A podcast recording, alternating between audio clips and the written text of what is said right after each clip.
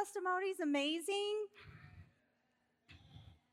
Isn't God amazing? Come on. If God is amazing, let's give him some love this morning. We've been seeing these videos um, over the past few Sundays of these crazy testimonies of members of the body going out and just asking God, who do you want to bless today? And just giving them a word. And what we're doing in that is giving hope to our community. And by the way, if you're thinking, wow, that's really cool, I want you to know that that's for you. If you were saved yesterday or you were saved 30 years ago, we are all meant to go out and share the gospel and encourage people. Amen. So, the title of the message today fits right into that ludicrous hope in a preposterous world. Y'all are going to get a vocabulary lesson, just so you know, today. Ludicrous hope. Ludicrous. So we're going to talk about that. But actually, first, I want to share a little story with you.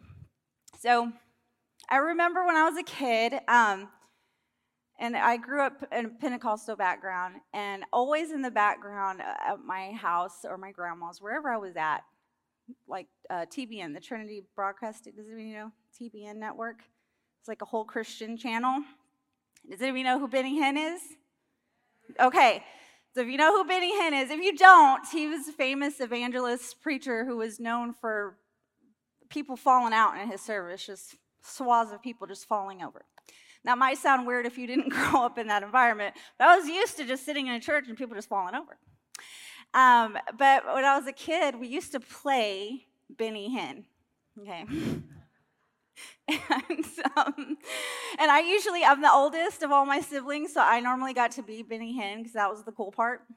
And so I remember we would like get a mattress or a bunch of pillows on the floor, and then and so I'd be Benny Hinn, and then the, the siblings would line up, and they they as they would come, I'd just you know slam them into the floor and be like, in Jesus' name, knock them over.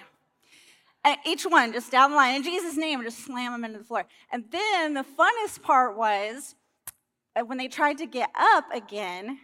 Benny Hinn was also known for saying double dose and knocking people back down, right?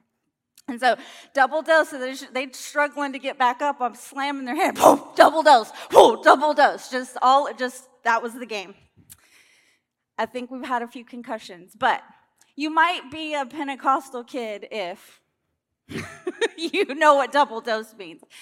Anyway, that story served no purpose other than to make you laugh before I make you sad. Because we're going to talk about the preposterous world. And I don't know about you. Does anybody watch the news? Stop. The news is depressing.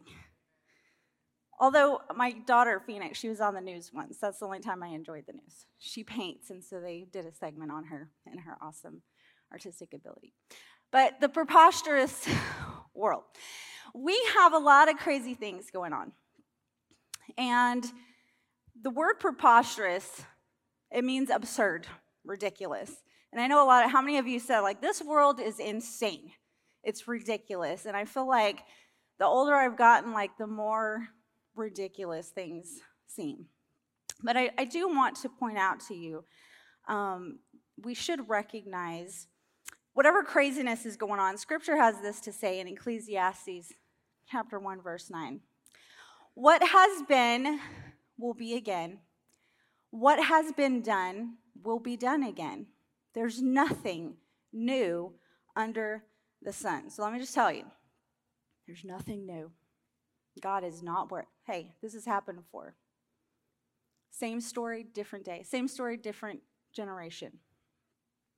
Solomon, um, the wise, in this same passage, he actually said, There is no meaning to life, it's all vanity. That's a little depressing. Can get you down, like, well, what are we doing here then? But I'm going to expand on that later.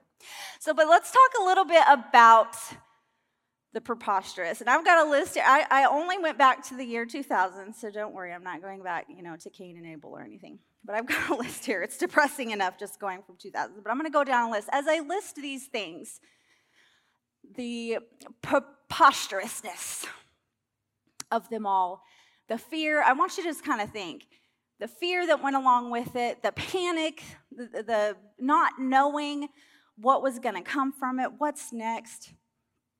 We had 9 11, that was huge.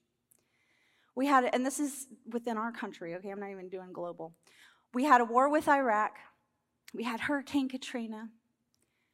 We had the Virginia Tech shooting, Hurricane Sandy, the Sandy Hook shooting, the Boston Marathon bombing, the Charleston church shooting, and from that, racial tensions increase. We have the Supreme Court ruling on same sex marriage.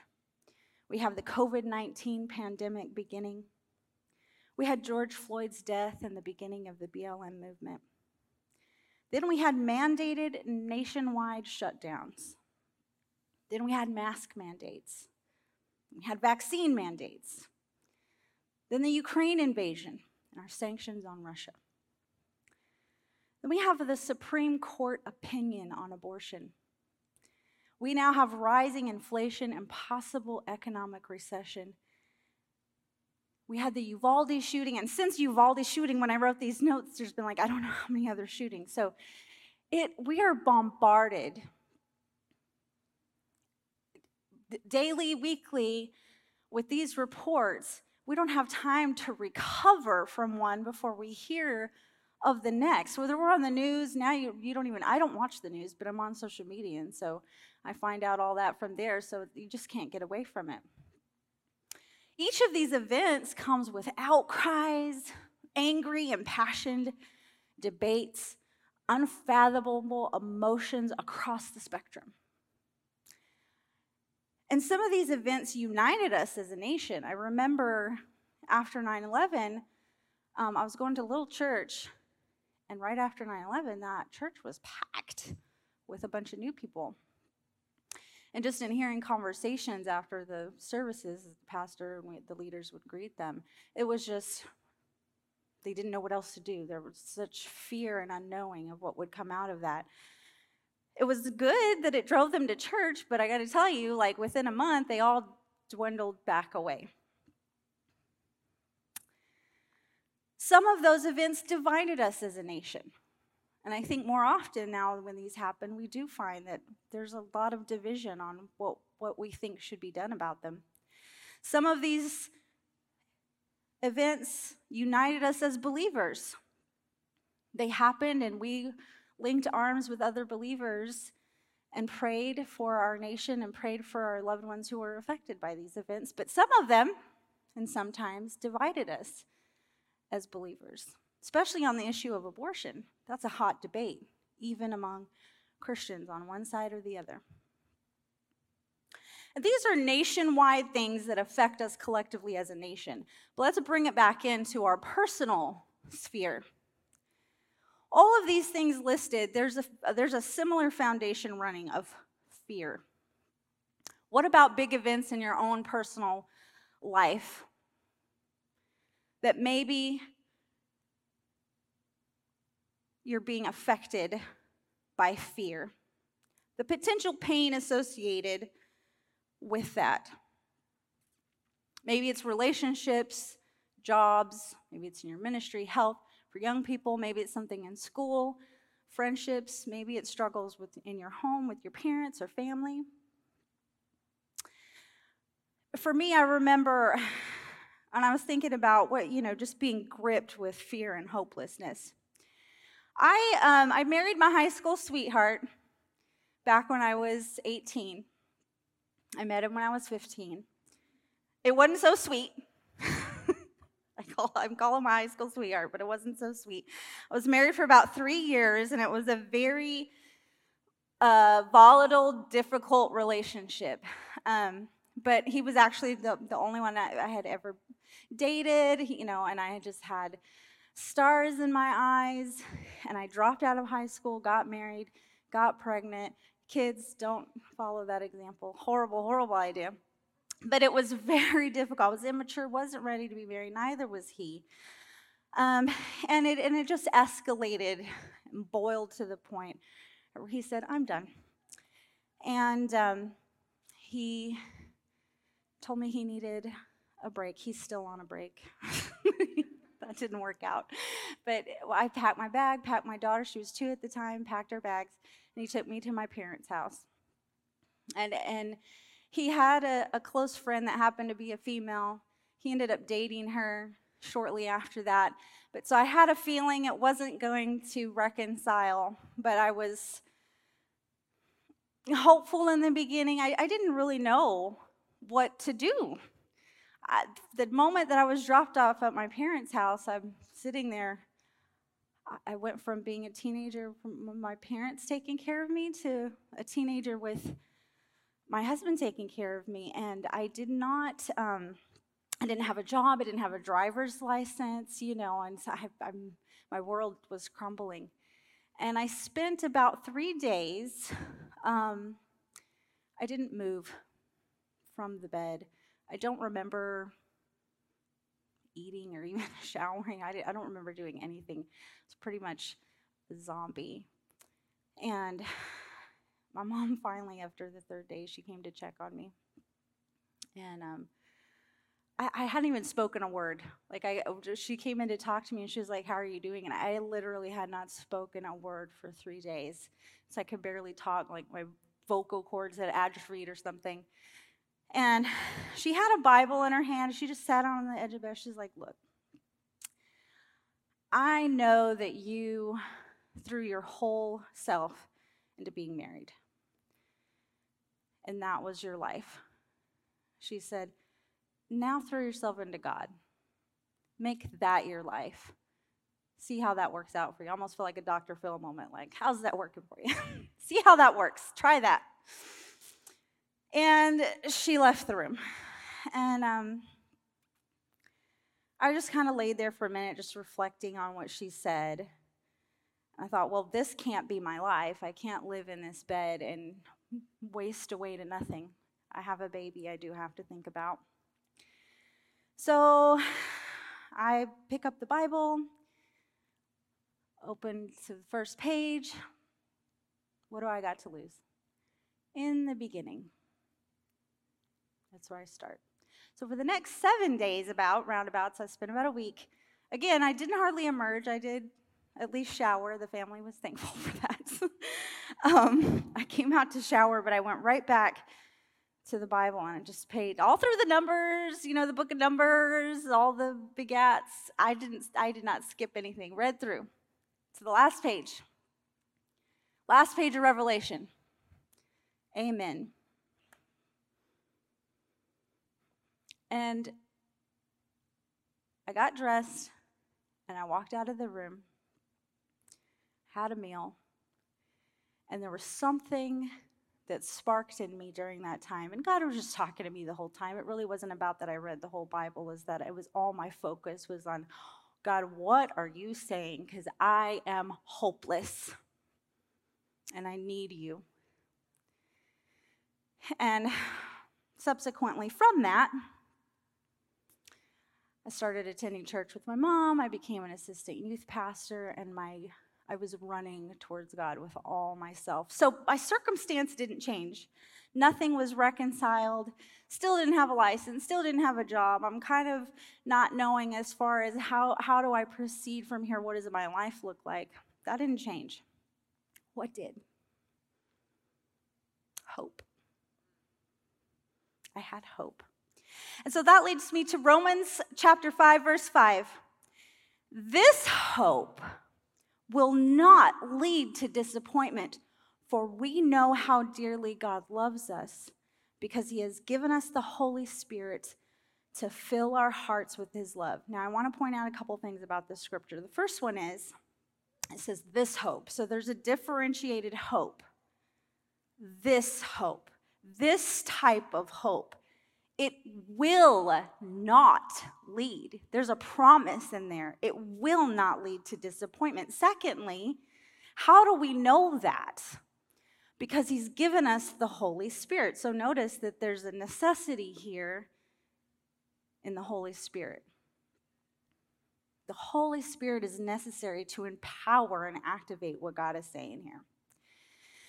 So I want to go into um, another passage in Romans chapter 8, verses 18 through 21, and I'm going to break this down. Now, we we're talking a little bit about hope, and the first part of this passage, as I was digging into it, I'm like, wow, God, this is like a difficult pill to swallow, but there's there is some good stuff at the end. So bear with me as we go through this breakdown. So, um, verse 18 starts out For I consider that the sufferings of this present time are not worth comparing with the glory that is to be revealed in us. The creation waits with eager longing for the revealing of the sons of God. That's you and me. For the creation was subjected to futility, not willingly, but because of him who subjected it in hope that the creation itself will be set free from its bondage to corruption and obtain the freedom of the glory of the children of God. So, the first part I want to break down for you, that part that says, For I consider the sufferings of this present time are not worth comparing with the glory. Okay, remember that Paul is writing this. And Paul was not somebody who was riding around in a Ferrari, eating ice cream, and living the life. He was not living the life. He was um, whipped. He was beaten with rods. He was stoned. He was shipwrecked. He's put in jail. Like this dude suffered a lot for the cause of Christ. And yet he says, Hey, I went through all that. But I, I'm convinced that the suffering of this time are not even worth comparing. The suffering that I've had can't compare to Paul's. So for him to say that convicts me. The next part, for creation was subjected to futility. So the Hebrew word for vanity, which we saw back when Solomon, that guy who's so wise, and he's looking at the world around him and he said, It's all pointless. This is all vanity. That word vanity used in Ecclesiastes, translated into the Greek, is the same as this word futility. What does that mean? Futility is, means pointless. So this wise man looks at the world and he says, It's all pointless. Paul's confirming here, yes, it's all pointless.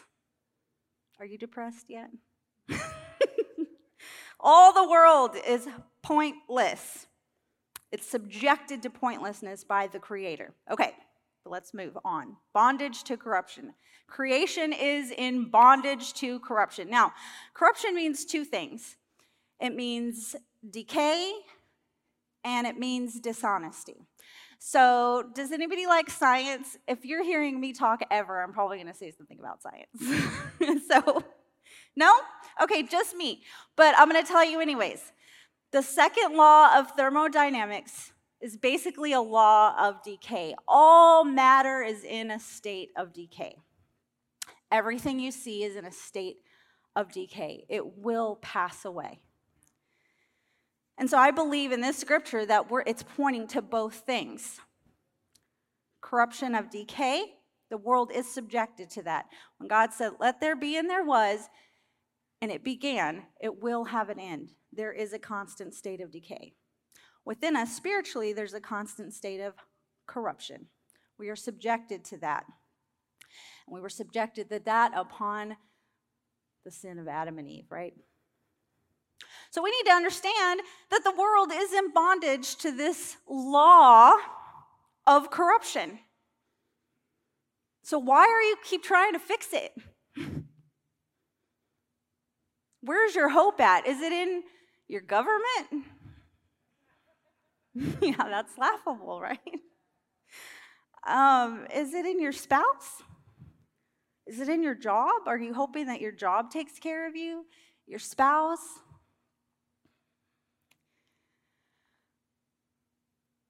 Though all those things are subject to corruption. I just got to tell you something. We're talking about government. I, I just got to tell you, God is not an American. He doesn't vote, He votes for Himself. He's not a Republican, He's not a Democrat. Okay? And so if your hope is in anything but him, you lose. Now, I'm not against voting, by the way. I vote. We live in a country where my voice can be heard, and that's important. But if I think that if I vote for a certain person, that I'm fixing the country, I've lost the war. So we're now at a point where the world is, uh, you know, pointless and corrupt. Y'all feeling the joy yet? Okay. The next part obtain freedom of the glory of the children of God. Freedom of glory. So God is has subjected the world in hope that we obtain freedom of the glory of children of God. Freedom of glory. This is not the world's idea of freedom. This is not America's idea of freedom. God is a God of America, He's the God of Africa, He's the God of Russia, He's the God of Australia, and these people do not have the same ideas of freedom that we do. So get that idea of freedom out. It's not the freedom to do what we think we have the right to do. This is a different type of freedom, freedom of glory. And glory comes from suffering. We see that in Christ's example for us. His glory came after he suffered. 2 Corinthians chapter 4 verse 16 through 18. So we do not lose heart, though our outer self is wasting away. Oh, decay, corrupted flesh, our outer self is wasting away. Our inner self is being renewed day by day for this light, momentary affliction is preparing us for an eternal weight of glory beyond all comparison as we look not to the things that are seen, but to the things that are unseen. For the things that are seen are transient, the things that are unseen are eternal. So we need to get our focus off of our current circumstance, whatever that may be. It could be that you're struggling with addiction, depression, marriage problems, job, whatever it is, you need to take your focus off of that. That's what's seen. And put your focus on what is unseen. I want to tell you, um, God was kind of talking to me the other night about what I call the tale of two Christians. Okay, and these are actually real examples of people that um, that I've known in my life. So Christian number one, she's a young mother. She had a daughter of two. She died of medical complications. In the hospital, uh, grieving. I mean, I've never lost a child. I don't want to imagine, even, I can't, and I don't want to imagine that crying over her, her child's lifeless body. And she's, she's saying, I don't know why. God, I don't know why. But thank you. Thank you for this blessing that you gave me. I didn't deserve it in the first place. You gave me two years. I don't know why the time was so short, but thank you.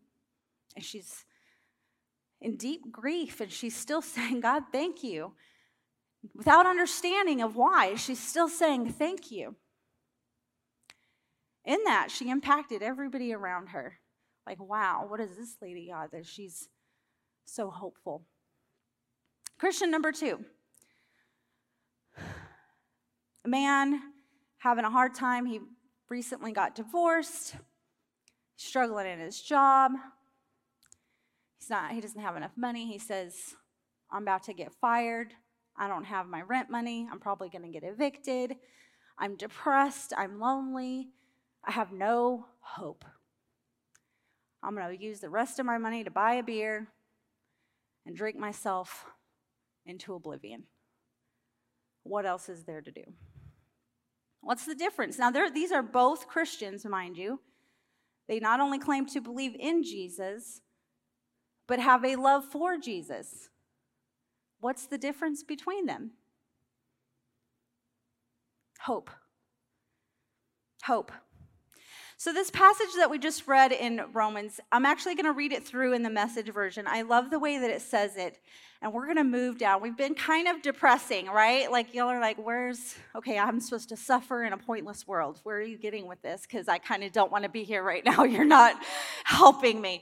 We're, we're going to get there, I promise. So, I'm going to read this through the message version, uh, through verse 28.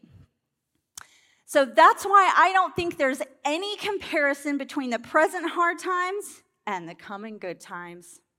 The created world itself can hardly wait for what's coming next. Everything in creation is being more or less held back. God reins it in until both creation and all the creatures are ready and can be released at the same moment into the glorious times ahead. Meanwhile, the joyful anticipation deepens. All around us, we observe a pregnant creation. The difficult times of pain throughout the world are simply birth pains. But it's not only around us, it's in us. The Spirit of God is arousing within us. We're also feeling the birth pains. And then in the ESV, it says we're experiencing that inward groaning. If you've ever been pregnant, you know what that means. These sterile and barren bodies of ours are yearning for full deliverance. That is why waiting does not diminish us any more than waiting diminishes a pregnant mother. We wait. The larger we become, the more joyful our expectancy. I love that Paul is a man writing about being pregnant so poignantly. it's a beautiful thing. I knew it had to be God. And as you women, like, you know, like, you don't, and mind you, back then they didn't have sonograms, they couldn't see, but a woman knew. A woman knew what she was carrying. She couldn't see it, but she knew. And so, regardless of the pain, the larger she grew, the more pain she started going through. She's like, the moment I know I'm starting to get all that pain, the closer I am to my blessing. Meanwhile, the moment we get tired, the moment we get tired in the waiting, God's Spirit is right alongside helping us. If we don't know how or what to pray, it doesn't matter. He does our praying in and for us. And we're talking about the Holy Spirit here. Earlier, we talked about the necessity of the Holy Spirit to know. Now we're talking here, we don't know what to say. The Holy Spirit knows what to say. He does our praying in us and for us, making a prayer out of our wordless sighs and aching groans. How many of us have had wordless sighs and aching groans? He knows us far better than we know ourselves. He knows our pregnant condition and He keeps us present before God. That's why we can be so sure, we can know that every detail in our lives of love for God is worked into something good. Do you believe that? That is a promise. Amen.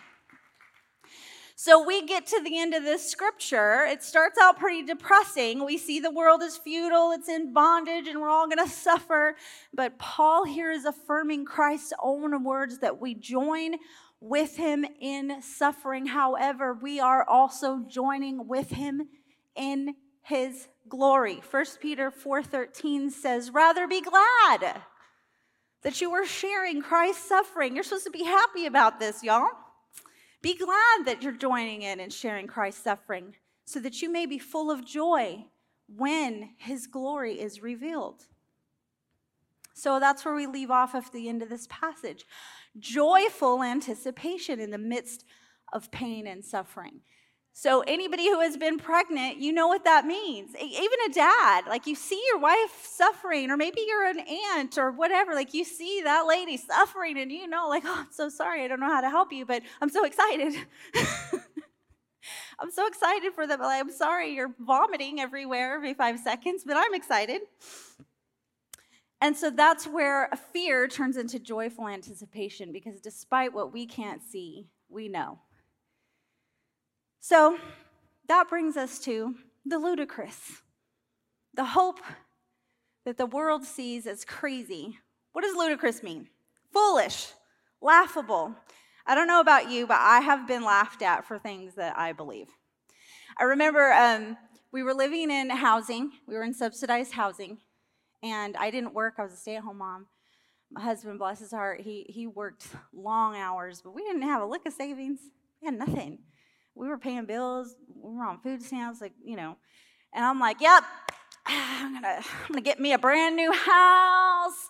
It's gonna be this big, and I'm gonna have this, and I'm gonna have that. They're like, oh, really? Like, so how much do you have saved for down payment? Nothing. Don't have anything. We don't have money to put aside. I'm like, well, good luck with that.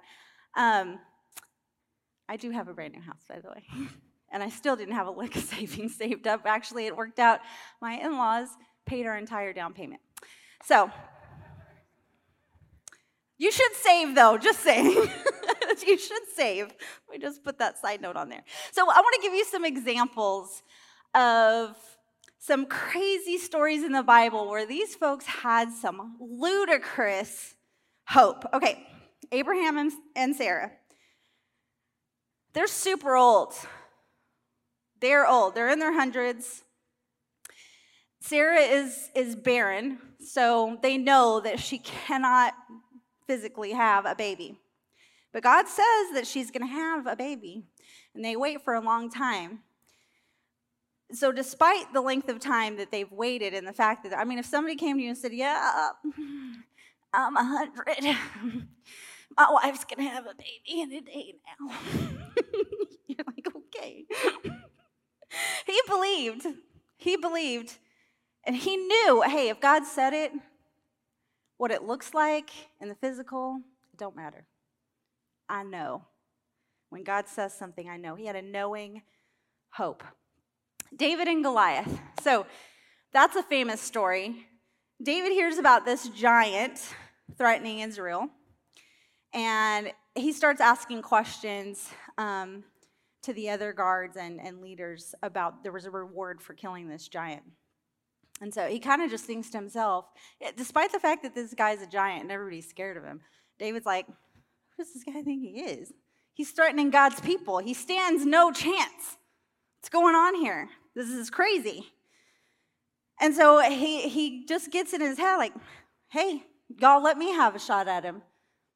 Despite the fact that he's little, he's never been in a battle, but because he just knows, hey, these are God's people, this guy, he, he can't win. And so David goes in there, and we know the end of that story. David won. He knew, he had a knowing hope the woman with the issue of blood in the New Testament. So she's hemorrhaging for 12 years, essentially bleeding for 12 years. She had spent all her money on, on medical doctors to try to figure out and fix the problem.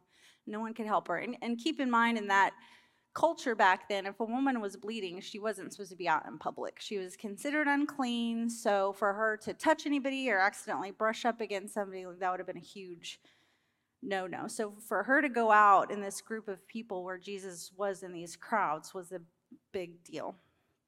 But she goes out because she's heard about this guy who heals people and he's amazing. She's like, Well, I need that. And she's desperate. So she goes out in the crowd. She's like, I don't even need to touch him. I just need to touch his clothes. That's all I need. So Jesus didn't even know that he healed her. That's the amazing part of this story. He didn't even know. She touched the hem of his garment, scripture says, and he felt power go out of him. So, most other cases you see where people came Jesus spoke to them or laid hands on them or whatever, he said, You're healed. He didn't even know he healed this woman. So, it wasn't about what Jesus did, it was about what she did. She had a knowing hope. Then we have the paralytic at Capernaum, and I love this story because it's hilarious when you think about it. So this this guy, Jesus is, is teaching in Capernaum, and the crowd is massive at this point in Jesus' ministry in this building. It is packed. There's no room inside, but this group of men have this paralyzed friend and they're determined like hey our friend needs to get to jesus he needs healing they can't get him in and so these crazy guys go up on the roof, open a hole, and take their paralyzed friend and start lowering him down in the middle of a crowd. So, what's interesting about this story is it wasn't even the paralyzed guy, it was the hope of the friends. They had a knowing hope. If they could just get to God, it was going to be good. Then we have Paul and Silas in jail. So Paul and Silas were out ministering. This lady, psychic, is really irritating them, and finally they're like, you know what? I'm done with you, lady. You're getting on our nerves. And so they deliver her of demons. okay. And um, so they deliver her, and, and then the woman's owners, who, you know, they were basically like her pimps in a way, she, she was their slave. And they get mad because now they're not going to make money off of her because she's been deliver, delivered of her demons. So they're arrested and they're put in jail. And while they're in jail, they're just singing and praising God in there. Oh, glory, hallelujah. They're in behind bars, okay? they're singing. And all of a sudden, God causes an earthquake. All the prison doors open. So the jailer who's in there, he freaks out. He's like, oh my God, all the prisoners have a, escaped. You know, I'm, I'm going to be in so much trouble. So he's so scared that he actually goes to try to kill himself. And Paul and Silas yell at him, stop, no, don't do it. We're all, we're all still here. And then they have an opportunity then, and they pray for him. They pray over him, they baptize him. He feels great. So then they go pray for his whole family, baptize his whole family. So in the middle of jail, they had a knowing hope and subsequently impacted the people around them. So, in the face of suffering, pain, and unimaginable circumstances, the hope that these stories convey is pretty ludicrous. Are you going to praise and worship in jail? I don't know. I think I might have a pity party the first couple days. That's typically how I operate. I have a pity party first, and then I'm like, okay, I'm done. but none of these miracles that happen after these people's hope, from these people's hope, seem plausible in the moment. They seem unreasonable if you just use logical deduction. So the world will view the hope we have in Christ as pretty ludicrous because it is. It defies logic. It's not of this world. So in Hebrews 11 1, this is a famous scripture that I've heard all my life. Now, faith is the substance of things hoped for and the evidence of things not seen. That sounds great. I didn't really know what it meant. How many of you do that? Like, I hear scriptures and I'm like, Amen, and I really don't know what it means. It just sounds good. But faith is the substance of things hoped for and the evidence of things not seen. So, I saw this demonstration some time ago, and as I was, you know, talking to God about this message, He brought it to my remembrance, and it all started to click. So I have this lighter here, and this object has a purpose, right? It's supposed to produce fire for whatever I need it for. Supposed to produce fire. And there's some important components here. It needs to have the substance inside of it, the fuel. There's, it needs the vessel to hold it. There's a mechanism on top that, when activated, it will ignite the substance. So you have the vessel filled with a substance, equipped with a mechanism. What tends to happen, mind you, this slider has a purpose, but it's not activated right now, right? It's not producing the fire yet. But all the things are there, all the things necessary are there. What tends to happen in our lives, God has given us everything that we need. But what may happen is the enemy comes along and he says, You're not enough. Your marriage is falling apart. People are gossiping about you. You're going to throw your back out on Memorial Day when you're supposed to deliver a sermon the following Sunday. Oh, yeah, that was me. and now, what we're supposed to do is be able to do that, right?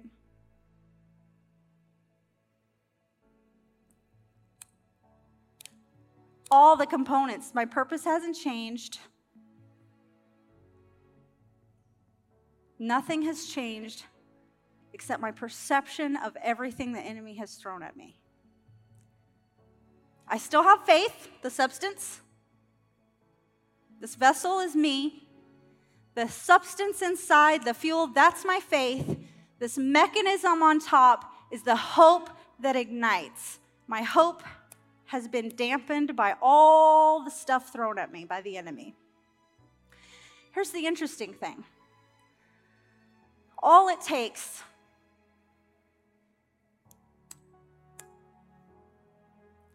is a little bit of hope from somebody who comes along and shows us what God meant for us. By the way, the Holy Spirit is fire. It is what empowers us to affect the world around us.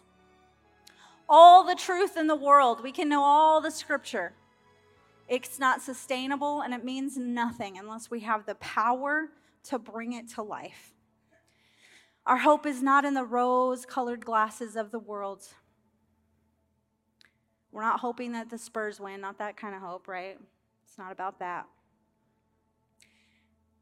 Scripture says, Jesus says in, in, in Luke, the kingdom is in you, it's among you.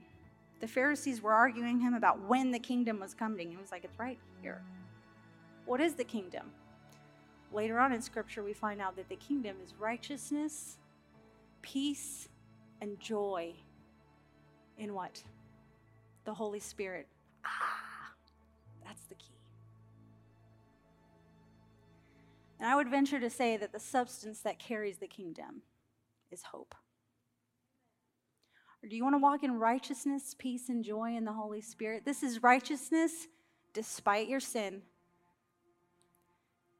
okay?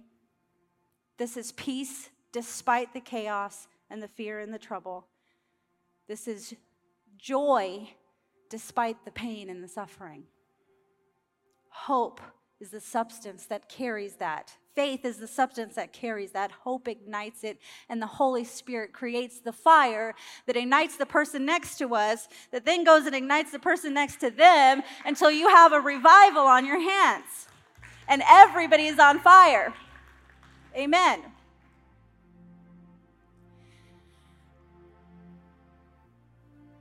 Holy Spirit, knowing, knowing a joyful anticipation through suffering. So that brings me back to the scripture we read earlier in Romans 5. This hope will not lead to disappointment. We know how dearly God loves us. He has given us a precious gift, an empowering gift of the Holy Spirit. So I want to ask you this morning if we could all stand.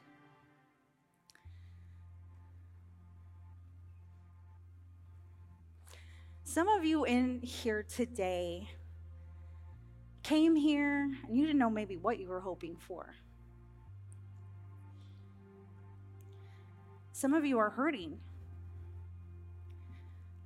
Some of you are struggling with things that you don't even understand. I want to ask you a question. First of all, do you know Jesus? Is there anybody in here this morning who has never made that profession, made that move towards the cross? Raise your hand if that's you. If you have not accepted Jesus, if you have had a pull this morning and that applies to you. If that is you and you're self conscious about raising your hand, I encourage you don't let self consciousness stop you from moving towards Him. Nothing is compared to the glory that we have in Him. If you haven't been baptized, let me remind you the Holy Spirit is not a side note or a sidekick to God. Throughout this message, we have heard hey, we know God loves us. Why? Through the Holy Spirit. Hey, you have righteousness, peace, and joy in the Holy Spirit. We know that the Holy Spirit is how we walk empowered to effect change in ourselves and others. So I encourage you, if it is you, if you are after that fire this morning, if you are struggling, if you are hurting, if the prayer team would come up, we are going to have people pray for you. We're going to have our wonderful prayer team pray for you. The presence of God isn't just in this place. The presence of God is present with you. The kingdom of God is with you wherever you go. Don't leave here like you came. We're going to worship with the worship team. Guests, if you have somewhere you need to be, you are dismissed. But we want to spend some time worshiping, just giving God glory reaching out for the hope that sustains, the hope that does not disappoint in every area of our lives, whatever it may be. We want to worship God this morning. In Jesus' name.